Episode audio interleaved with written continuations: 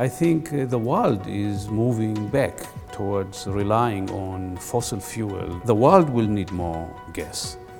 Oman will rely on this business, I think, for a little bit longer than we thought. We are a company that have not left any stone unturned. We're an example of a successful company uh, in Oman and in the region and we've gone from strength to strength. I think as a model, it's, it's just one big success.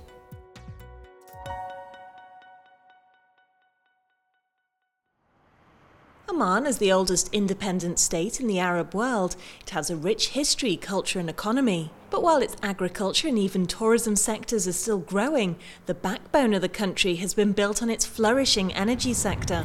The Middle East has met most of the world's energy needs in recent decades, with Saudi, Qatar, and the United Arab Emirates very much being seen as the region's heavyweights. But just southeast of these resource rich countries lies Oman the largest oil and natural gas producer in the Middle East that's not a member of OPEC. And with its new oil discoveries outweighing production, it's making a name for itself in the region and beyond. Located on the Arabian Peninsula, Oman's proximity to the Arabian Sea, Gulf of Oman, and Persian Gulf granted access to some of the most important energy corridors in the world, enhancing its position in the global supply chain. Oil and gas is taking more role in meeting the world uh, energy needs. And with all these new sources of hydrocarbon, uh, shale oil, shale gas, I think uh, the world is moving back towards relying on fossil fuel, uh, hydrocarbon particularly, because gas is clean, environmentally acceptable. The world will need more gas. Oman will rely on this business, I think, for a little bit longer than we thought. The business uh, will be more active in the coming years, despite challenges. Like many countries in the region, Oman is highly dependent on its hydrocarbon sector. According to the Oman Ministry of Finance, in 2012, Oman's hydrocarbon sector accounted for 86% of government revenues. The sector also accounted for around 40% of Oman's GDP. But the government is trying to diversify its economy away from oil, and that, in part, is where liquefied natural gas comes in. Two things happened when we discovered large quantities of gas. We set goals that we want to diversify initially from oil, and we thought gas would play a big role, and we did succeed on that. We've been doing very well in making gas in general a serious industry in the country. Then the other decision we took was to create LNG business to export gas. And that uh, has done more than what we expected uh, because almost 10% of our revenue in the country is through the LNG business. The Omani government owns a major stake, 51%, in the country's leading natural gas exporter, Oman LNG. And with notable global backers such as Shell, Total, Korea LNG, and Mitsubishi, the company is seen as a rising star in the region's energy market. Behind me, you can see the headquarters for Oman LNG.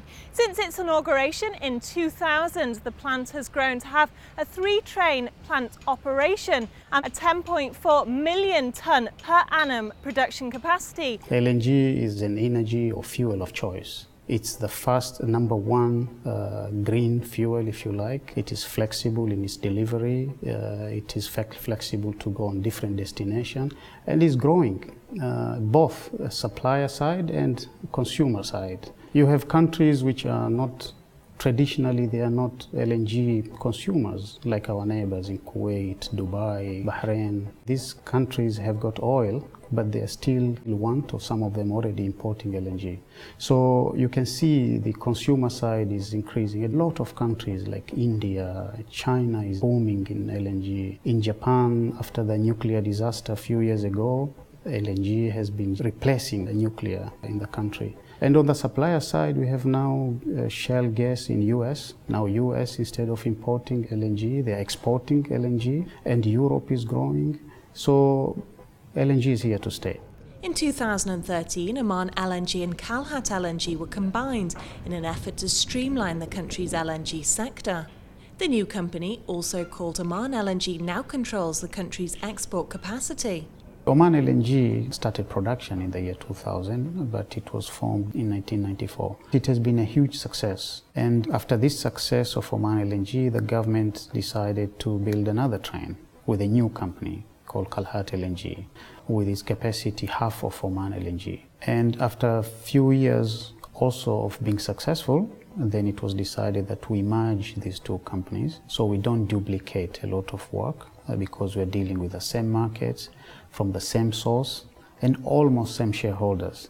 So it was obvious that there are synergies between these two companies that we wanted to benefit from. So far, we have already started reaping benefits in terms of uh, value creation, savings uh, from combining the two companies, and also showing one face of Oman to the LNG world. That face is located 200 kilometres southeast of Muscat, in the small but vitally important city of Sur. The city has long been associated with sailing and shipbuilding, and it's here that Oman LNG has based its plant.